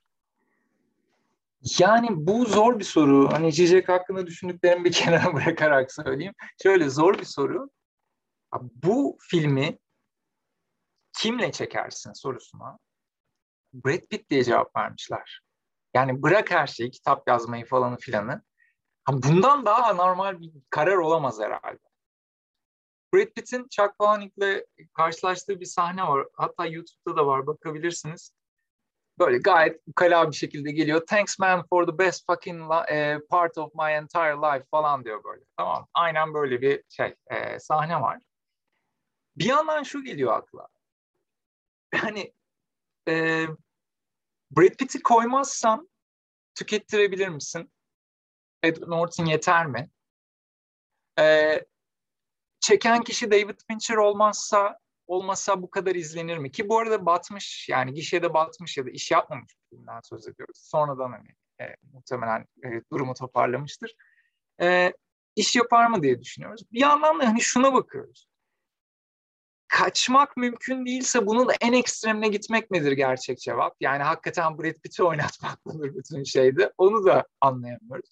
Dolayısıyla sorun hakikaten şey, yani I prefer not to dediğin anda ile başka bir kriye girmiş olabiliyorsun. Sorun orada. Başta da onu söylemeye çalıştım. Yani işte gideceğim ve insanlara soruyorum yani bu şehirden çok sıkıldım ya ne yapacaksın vesaire gidip Bodrum'a yerleşirim diyor adam. Yani abi hani Ankara'dan daha mı iyi Bodrum gerçekten merak ediyorum. Yani Bodrum'u sevmediğim için de belki söylüyor olabilir ama hani bu mudur hakikaten? Hani isteğin tekil olması ya da individual bireysel, kişisel bir şey haline gelmiş olması ne kadar mümkün? Onu anlamıyorum. Yani bir kültürün isteğinden çıkıp bir alt kültürün isteğine girmek, tüketimden kaçmak mıdır? Emin olamıyorum. O açıdan mesela şeyler bile bana daha dürüst geliyor. Gidip Bodrum'a yerleşme hayali kuran insanlar çok daha dürüst geliyor. Bu eskiden apaçiler vardı. Mesela o bile daha tüketim toplumunun karşısında duran bir tipe benziyor. Çünkü hakikaten kendisinden asla beklenmeyen bir şey yapıyor. Ya da imolar. Yani bu tip şeyler küçük baş kaldırılar. Pavyon kültürü mesela, alt kültür. Bana çok daha samimi geliyor. Gerçekten. Yani tüketimden kaçış mümkün mü? Bence değil. Üstelik atıyorum bir biraya bin lira verebileceğim pavyonda bu mümkün mü? Muhtemelen hiç değil. Ama inan bana ya ben hiçbir şey yapmıyorum, doğaya dönüyorum ya da organik besleniyorum, vegan oldum vesaire diyenden bana daha samimi geliyor. Sadece bunu söylemeye çalışıyorum. Daha başarılı mı bilmiyorum ama daha samimi geliyor yani bana en azından. Ben izninizle bir soru daha sormak istiyorum. Aslında tam olarak o vegan, vejetaryen, doğaya dönüyorum meselesiyle bağlantılı. Sonuç olarak e, ben bu sefer J'ye biraz fazla sardım da. Yine bu filmi tüm tüketim bağlamında hani pure ideology tırnak içerisinde düşüncesiyle düşünebilir miyiz? Yani sonuç olarak bir şey tükettiğimizi biliyoruz ama bunu tüketerek tüketim eleştirdiğimizi de düşünüyoruz bir yandan. Evet. Yani bilerek yapıyoruz sonuç olarak ama yaptığımızın bir anlamı olmadığını da belki biliyoruz. Hani bu bakımdan evet. baktığımız zaman. Evet evet aynen. Kısaca cevap vereyim. Ee, zaten kitapta da var. Zizek alıntısı var. Yamuk bakmaktan çok yararlanmıştım ben kitapta. Orada söylediği gibi. E, tabii ki pure ideoloji. Tabii ki her şey ideoloji. Ama Zizek bu kitabı alıp şey diye ya da bu filmi diyelim. O filmden aktarıyor çünkü. Filmi alıp şey diyor. Bu bir terör filmidir diyor. Bence bu da pure ideoloji. Evet terörize ediyor doğru kavram hakikaten de terör kabul ediyorum ama bu da ideoloji. Çünkü terör yüklü bir kavram. Üstelik de negatif bir konotasyon. Yani sen buna terör dediğin zaman Aa, Starbucks'ın işte bilmem nesini devirmiş vesaire dediğin zaman o zaman o da ideoloji oluyor. Haklısın katılıyorum ideoloji ama sanki o kadar keskin laflara ya da kavramlara gereksinim duymadan da bence filmden zevk alabiliriz gibi geliyor bana gibi. Tamamdır hocam. Çok teşekkür ederim. Ben teşekkür ederim. Sağ olasın. Harika. Ee, hocam ya benim kafama takılan şey şu. E, kafama takılandan çok aslında e, merak ettiğim şey şu. Bu e, Kıyamet Projesi'nin Project Mahkeme'ye girerken Sayılır ve anlatıcı bir test uygula gidenler. E, hatta yani bu Bob karakteri buradan aslında kalıyor gibi. Hı. Ama burada Edward Norton yardım ediyor şey yani anlatıcı yardım ediyor ona. Hatta ben de bu e, yani Bob'un ölümünü buna bağlıyorum. Çünkü bence aslında o Project Mayhem'e girmemesi gereken birisi. Hı. Ama giriyor. e, ya benim bu proje işte bu giriş sınavından da an, anladığım kadarıyla sanki e, yani Tyler'ın kendisi değil ama girenlerin de e, tekrar süper egosunu çıkarmasını istiyor Tyler sanki. E, kendi grubunda kalması için, kendi grubuna uyması, kendi kültürüne uyması için. E, yani böyle, böyle düşünüyorum. Yani siz, siz bu test hakkında ne düşünüyorsunuz? Yani şöyle, az önce söylediğim gibi Tyler kendi kurallarını koyuyor. Daha başta First Rule of Fight Club diye giriyorsun. Yani yeni bir kültür burası. Dolayısıyla yeni kurallar var diyor. Ve söylediğin gibi teknik olarak Bob'un yani zaten fiziksel olarak ölmekte olan birinin orada olmaması lazım. Değil mi? Hiçbir kurala uymuyor aslına bakarsan. Yani orada dayanamayacak olması lazım. Her şeyden önce. Gizli gizli yemek yiyor belki olması lazım. Ama bunu yapamadığı için ya da bir şekilde senin söylediğin gibi gözden kaçırdığı için belki o anda iddi değil de süper egosu öne çıktığı için ve anlatıcı karakterinin bir şekilde içeri girmeyi başarıyor. Ve belki de söylediğin gibi girmemesi gerekirken dahil olduğu için de ölüyor. Ve bu da bir vicdan azabı yaratıyor olabilir. Çünkü Bob'la gerçekten o az önce örnek verdiğim Şölen'deki Platon şeyindeki gibi sarılıyorlar birbirlerine. Yani, ve orada işte bütün içeriği e, içindeki bütün kötülüğü dışarı atmak için ağlaması gerektiğini söylüyor. Yani bir yakınlık kurmuş vaziyette. Marla ile bile kurmadığı yakınlığı kurmuş vaziyette. En azından kurduğunu düşünmediği yakınlığı kurmuş vaziyette. Dolayısıyla o karakterin ölümü çok ciddi şekilde etkiliyor hakikaten. Bob değil de başka biri ölmüş olsaydı belki bu kadar tepki vermeyebilirdi o açıdan. Dolayısıyla katılıyorum sana. ya bir de şey daha şunu da daha söyleyeceğim. Ee, ya bence kitapta yani filmde de şöyle bir şey var. Ee, tüketim toplumundan e, tamamen kaçışı bence önermiyor zaten bence kitap. Yani bence zaten bence de bu çok mantıklı değil. Tüketim toplumu tamam zararları var ama yani bir yandan da e, hayatımızı uzun uzun süre geçmesini de sağlıyor bir şekilde sistemle. Yani bu yüzden bilmiyorum bence tüketim toplumuna kaçmak yerine bunun farkına varmak ve biraz da ona göre yaşamak. Mesela yani hayatından sanatı çıkarmamak. Yani birazcık şey konuşuyoruz. Da, yani demek istediğim e, mutlu olacağın aktiviteleri yapmamak, yapmaya devam etmek ne olursa olsun. Bence bu tarz şeyler aslında kitapta ve filmde verilmek istenen şey.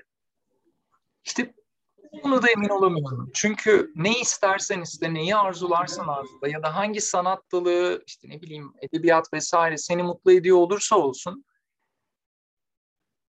bir şekilde yeniden üretilebilen, bir şekilde tüketim sürecine giren ve metalaşan, dolayısıyla şeyleri tüketiyorsun. Ve tükettiğin anda yenisi geliyor, bozuk olanı geliyor, daha kötüsü geliyor. İşte kopyanın kopyasının kopyasının kopyası geliyor. Ve sen ona da merak duymaya başlıyorsun ve bundan geri çekilmek mümkün olmuyor. Yani şu anda ben mesela bir sürü kitabın önünde duruyorum. Niye? Yani şimdi fark ettim bunu. Herhangi bir şey yapmak için değil. Ha bak ben kitap okudum demek için mi acaba? Bilinç dışım bunu mu diyor bilmiyorum size. Tamam. Yani, anlatabiliyor muyum? Bu kadar para yatırmışım bunlara. Hiçbir halt olmayacak hiçbirinden. Tamam. Bırakacağım bir yer de yok. Daha kötüsü. Yani, bunlara para yatırmış olmak beni mutlu ediyor belki de bilmiyorum. Yani buna yatırmasam başka bir şey yatıracaktım çünkü elimdeki parayı. Sanki kaçış kavramı doğru değil orada hakikaten. Yani o yüzden o kocaya kaçma şeyi bana çok e, güzel bir e, ne diyeyim alıntı gibi geliyor. Yani evet kaçıyorsun, mutlu olacağını düşünüyorsun. E, evli değilim o yüzden bilemem ama orada da bir sürü sorun geliyor başına. Yani eminim bir başka şekilde evlensen, boşansan, evlensen orada da bir başka sorun gelecek. Dolayısıyla yani bir çeşit hani oyun oynamak gibi bu. Burada memnunsam böyle devam ettireyim, statüko devam etsin. Değilsem başka bir yere geçeyim ama oranın statükosu da az önce Çağan'a verdiğim yanıt gibi olacak. Yani oranın statükosu da farklı olacak. O da yeni bir şey yapacak.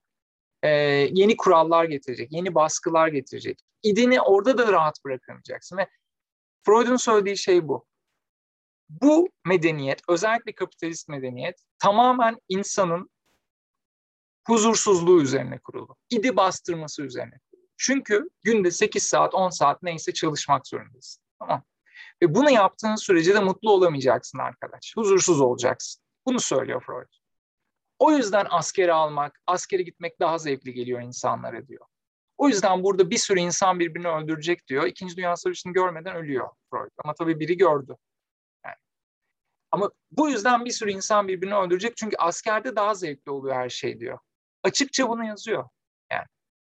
Bir fabrikada mı çalışmak istersin yoksa gidip eline silah alıp birilerini vurmak mı istersin sorusuna bugünün insanı diyor ikincisi olarak cevap veriyor diyor. Bu yüzden kaçış mümkün değil gibi geliyor bana.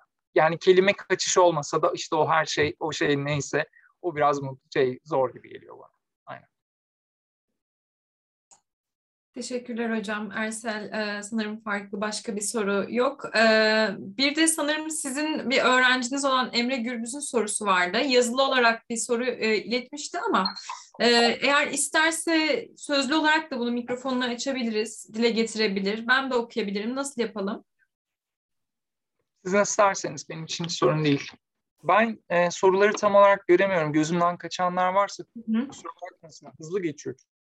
Ee, Emre burada mı acaba Erman görebildin mi? Emre burada konuşmak isterse diye ben istek attım. Yoksa yazılı tamam. devam edelim istersen. Hocamız da ee, okuyabilirim onun yerine ben. Ee, tamam. Şöyle yazmış. Fanon zenginsin çünkü beyazsın. Beyazsın çünkü zenginsin der. Bu bakımdan dövüş kulübü miras aldığı eleştirel teorinin ıskaladığı ırk ve onun sınıfsallığını tüketimi konusunda ne söyler? Teşekkürler. Açıkçası kimlikler meselesi çok e, tartışmalı dövüş kulübünde. E,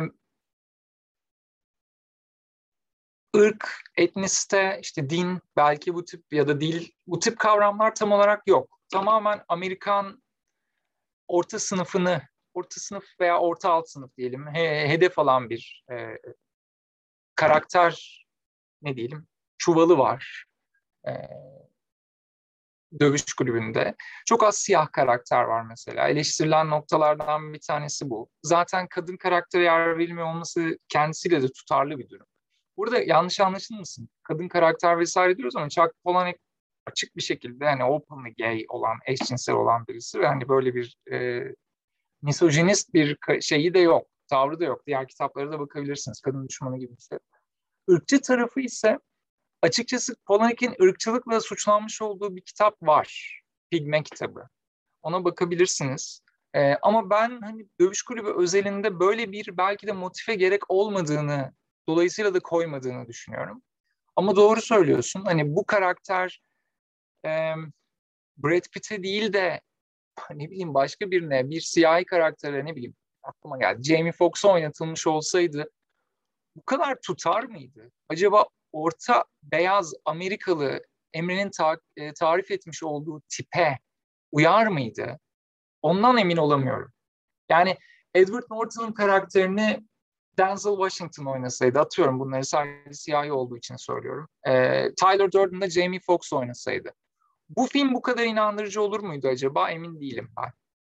Çünkü sanki Denzel Washington ya da siyah biri diyeyim Ikea kataloğuyla tuvalete gitmez gibi geliyor bana. Bu tamamen benim bilinç dışımın böyle çalışmamasıyla alakalı olabilir. Yani çünkü benim bilinç dışım da ırkçı. İster istemez. Yani ırkçı çünkü ırkçı filmler izleyerek büyüdü. Amerika'yı filmlerden tanıyor. Başka türlü bir şeyim yok. Aynen maruz kalıyoruz. Kesinlikle katılıyorum. Biz buna maruz kalmış vaziyetteyiz. Dolayısıyla bunu tekrar üretiyoruz. Hani normal olan nedir? Amerika'daki bir siyah nasıl olur? Bence orta altın da altında olur. Daha çok işte babası, annesi zaten çoktan boşanmış olur. Annesi ne bakıyor vesaire olur. Sokakta gang olur falan filan yani bana bunlar geliyor. Çok da böyle temiz yüzlü bir çocuk olmaz gibi geliyor. O yüzden içkin bir şekilde bir yeniden üretim olduğu söylenebilir. Ama pigmeye bakılma, bakılabilir belki ırkçılık konusunda dediğim gibi. Teşekkürler. Hocam bir de bu arada e, Didem Buhari hocamızın size evet. selamı var. E, size bir mesaj iletmemi istedi. Şu şekilde yazmış. Sizi dinlemek çok keyifliydi. Çok teşekkürler Evünç Hocam. Maalesef şarjım bitiyor. O yüzden birazdan hattan düşeceğim. Filmler kitabınız çıktığında onunla ilgili de davet etmek isteriz. Akademikus ekibine de bu süper organizasyon için çok teşekkürler dedi hocamız. Çok teşekkür ederim. onun dışında bir e, sorumuz daha olacaktı. E, Metin Sönmez E, hocam bir de sarışın e, parantez içerisinde melek yüz kıskanıyor. Bunu nasıl açıklarsınız diye bir soru gelmiş. Şey için e, bu babın ölümün ölümü gibi o da onu çok tetikleyen bir sahne oluyor gerçekten. Evet doğru. E, Jared Leto'nun oynadığı karakter o zaman Jared Leto ünlü değildi henüz. En azından bu film olduğunda ünlü değildi. E, Jared Leto'nun karakteri e, kitapta da çok baskın. Sanki bir çeşit kıskançlık e, şeyi gibi. Ne diyeyim? Tyler'ın kendisine değil de ona ilgi göstermesinden ya da ona sevgi göster. Zaten Marla'yı da kıskanıyor. Yani orada Marla'yı Tyler'dan değil, Tyler'ı Marla'dan kıskanan bir karakter olarak görüyoruz bence anlatıcıyı. Dolayısıyla Jared Leto'nun oynadığı o melek yüz ya da sarışın karakteri de kıskanıyor olması çok normal. Kıskançlık idi yine tetikleyen bir unsurdur. Korkusunu ya da e, kaybedecek olma fikrini işin içine dahil ediyor olabilir. Dolayısıyla orada da tetiklenmiş olabilir. Kesinlikle doğru bir gözlem bence de evet. İşte yine yakışıklı falan bir tip gibi. O yüzden suratını patlatıyor ve tamamen bambaşka bir tarafa çekiyor olma e, durumu söz konusu olabilir. Hı hı. Teşekkürler. Ee, bir de sanırım son olarak e, Ece Yanar'dan bir sorusu var. Hocam selamlar. Edward Norton'un anlatıcı olarak isminin hiç geçmeyişini nasıl açıklayabiliriz? Bunu söylemeye çalıştım ama yeni yeniden üstüne durabiliriz. Problem yok. Ee, ismi yok çünkü çok sıradan. Yani ismi hepimiz gibi. Yani Övünç olsa da bir şey değişmeyecekti. Ahmet Mehmet olsa da bir şey değişmeyecekti. O rolü oynayan, yani o personada olan diyelim. O işte beyaz yakalı, temiz yüzlü, tüketici profilinde olan herhangi biri o. Ve işte kendine Marla söylüyor ya kendine abuk subuk isimler veriyorsun. Yani onlardan hangisisin bugün diyor. Yani bunu gayet normal karşılıyor. Bu biraz bana şeyi anımsatıyor açıkçası. Kitapta da biraz böyle yazmaya çalıştım ama bilmiyorum samimiyet olsun diye söylüyorum.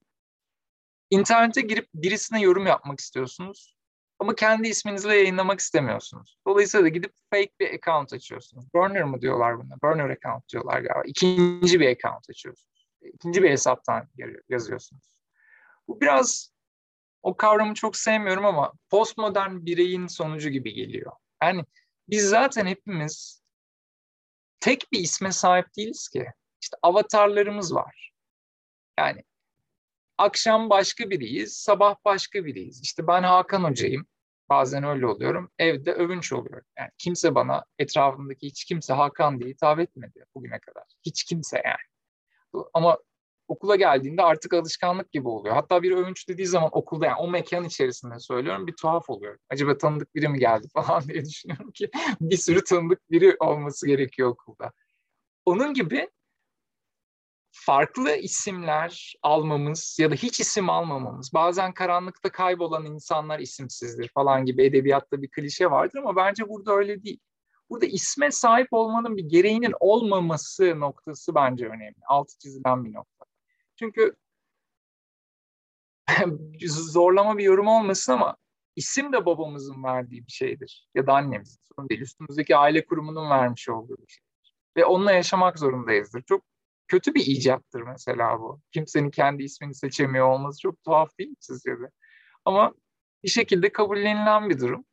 E, hatta sahiplenilen bir durum. Çok benzer bir şekilde milliyetçilik bile büyük ihtimalle benzer damardan e, diyeyim besleniyor. Daha ekstrem versiyonları elbette öyle de yani Türk olmakla, İngiliz olmakla, Amerikalı olmakla gurur duymak. Sanki bu sizin yaptığınız bir şeymiş ya da sizin başarmış olduğunuz bir şeymiş gibi geliyor ama aslında öyle de değil. Burada o yüzden herhalde isimsiz olmasında çok net bir açıklama yok ama en net açıklama çok büyük ihtimalle e, isminin A veya B olmasının bir öneminin olmayacağı ya da bir e, bir çeşit bir farklılığa yol açmayacağı bence. Peki hocam teşekkür ediyorum. Ee, değerli arkadaşlar başka sorusu olan var mı ya da e, eklemek istediği bir e, şey olan var mı?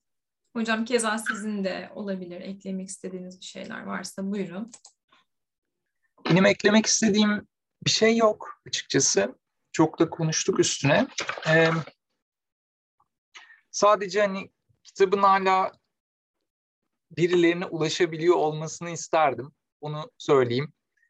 E, o yüzden neyi değiştirirdin sorusu belki de yayın evi olabilir. Burada ayrıntı ürünlerine selam söylüyorum. Ee, neden basmadıklarını gerçekten bilmiyorum. Bir mantık, e, daha doğrusu sordum ama bir yanıt alamadım. E, dolayısıyla bilemiyorum.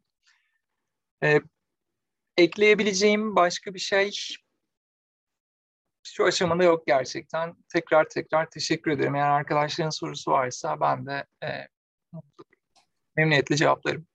Biz çok teşekkür ederiz hocam. O zaman ben e, sözü arkadaşıma bırakayım. Kapanış üzeri kapanış yapması üzere bırakayım sözü. Çok teşekkür ediyorum geldiğiniz için ve vakit ayırdığınız için.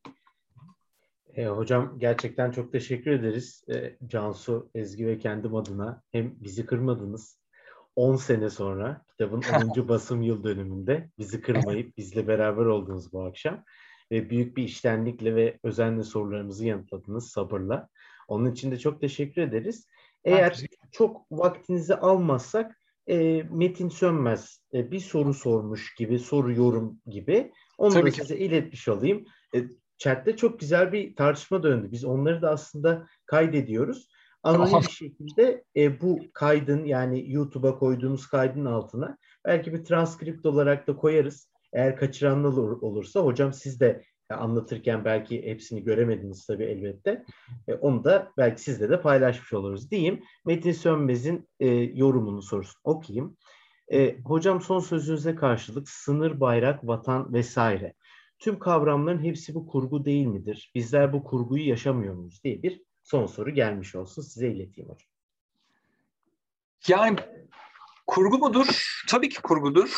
Ee, ama işte yine postmodernizme fazla dalmak veya perspektifizme çok fazla e, kurtarıcı ilan etmek benim hiç sevmediğim bir şey.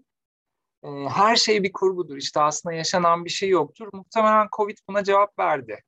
Yani bakın kurgu olmayan bir şey var. Virüs, minik, görmüyorsun bile ama nelere neden oldu. E, o bir kurgu olmadığını, hayatımızın sadece kurgudan ibaret olmadığını fark ettirdi bize e, kurguladığımız şeyler var, inançlarımız var, işte ne bileyim içine düşmüş olduğumuz yerlerden kurtarılmak için kendimizi e, rahatlatmak için uydurduğumuz ya da kurguladığımız şeyler var. Bütün edebiyat zaten bunun belki bir göstergesi. Mitoloji böyle.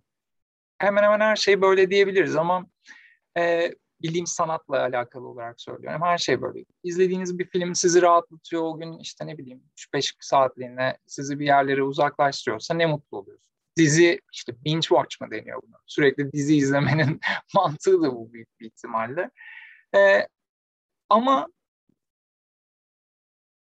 bizim kurgulamadığımız, babalarımızın kurgulamış olduğu, öyle diyeyim, Freud'a da uysun, babalarımızın kurgulamış olduğu konstraklar yani inşa edilmiş şeyler elbette hayatlarımızda çok önemli yer ediyor. Ya e, yer ediniyor. Yani bunu şöyle yapamazsınız. Ya ben işte burada kendisine laf etmek istemem. Tuğçe Kazaz değilseniz eğer dakikada bir din değiştiremezsiniz.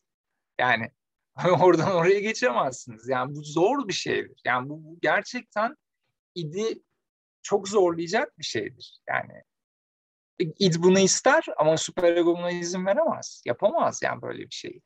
Ee, ne bileyim kendinizi istediğiniz kadar işte ben 25 yıl bilmem nerede yaşayayım, yaşadım deyin. Belçika'da yaşadım. Kendinizi Belçikalı olarak hissedemezsiniz. Ana dilinizi değiştiremezsiniz mesela. Yani hep söylerler gördüğünüz rüyaların dili değiştikçe aslında siz de başka bir e, işte millete ait olur ama öyle değildir. Yani iki tane rüyada İngilizce rüya gördünüz diye bu sizi İngilizce yapmaz. Hadi Tyler'a döneyim yani biraz da kibarlaştırayım. Poponuza e, tüy taktınız diye tavuk olmazsınız. Yani o yüzden o konstraklar çok fazla içselleştirilmiş konstraklar. Vatan, bayrak vesaire. Çünkü doğduğunuzdan itibaren bunun böyle olduğunu size söyleyen birileri var. Ve bu hani öyle kolay kolay sorgulanan bir şey değil. Ben 3 yaşından beri buna karşıydım bu bence bir konstrakt esasında böyle bir durum yok tabii ki söz konusu bile değil.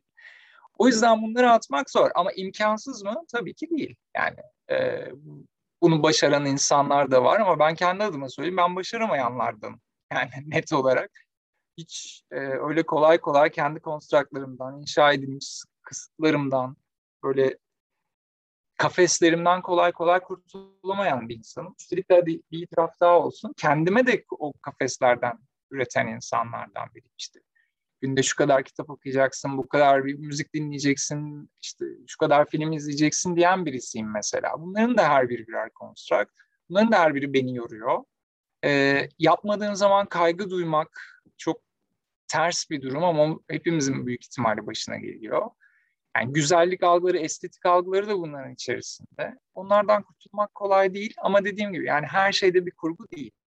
Covid-19 bunu bize neyse ki hatırlattı. Keşke biraz daha az ölümlü hatırlatsaydı ama maalesef şimdilik böyle devam ediyoruz galiba. Evet. Gerçi aşı karşıtlarını hala hatırlatmamış galiba. Neyse. O da ayrı bir mevzu hocam ama gerçekten çok e, zihin açıcı yani yeni sorular ürettiğimiz bir akşam oldu. Belki kitabın yeniden basılması üzerine de buradaki arkadaşlarımız, hocalarımızla beraber bir baskı grubu oluşturup tekrardan kitabı hatta belki sizden bir imzalı bir şekilde elimize almayı çok isteriz. Ee, ben bir tane kopya var.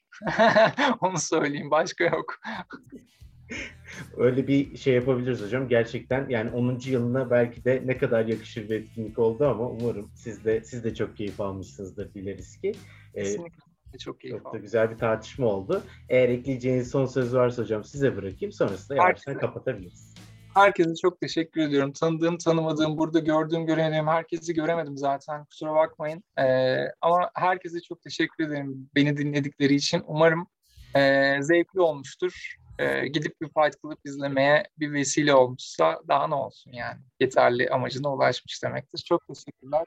Çak Palanike'de teşekkürler. Sizlere de çok çok teşekkürler. Çok teşekkürler hocam. Akademik Usta sizi tekrar görmeyi çok isteriz başka vesileler konusunda. Ayrıca Didem hocamız da zaten gayri resmi bir davet yapmış oldu son projenizle ilgili. Ee, umarım bir gün o konuda da sizle söyleşi yapmak isteriz hocam. Tekrar çok teşekkür ediyoruz. Ee, Cansu, Ezgi ve kendim adına, Akademikus adına bizleri takipte kalın. Bizi desteklemeye devam edin diyoruz. Ayrıca e, hocamın da izni olursa Övünç hocamız çok da güzel web sitesi var. Bir de Twitter sayfası var. Hocamız müzikle ilgili de çok güzel şeyler yazıp çiziyor. Nacizane takip etmeye çalışıyorum. Onları da e, faydalanabilirsiniz diyelim. Bu notla da kapatmış olalım. Where's My Mind'la beraber herkese iyi akşamlar diliyoruz. Kayda YouTube hesabımızda ulaşabiliyor olacaksınız. Tekrar tekrar izlemeniz, paylaşmanız dileğiyle diyelim. Kendinize iyi bakın hocam. Görüşmek üzere. Görüşmek üzere. Hoşçakalın. Hoşçakalın. Hoşçakalın.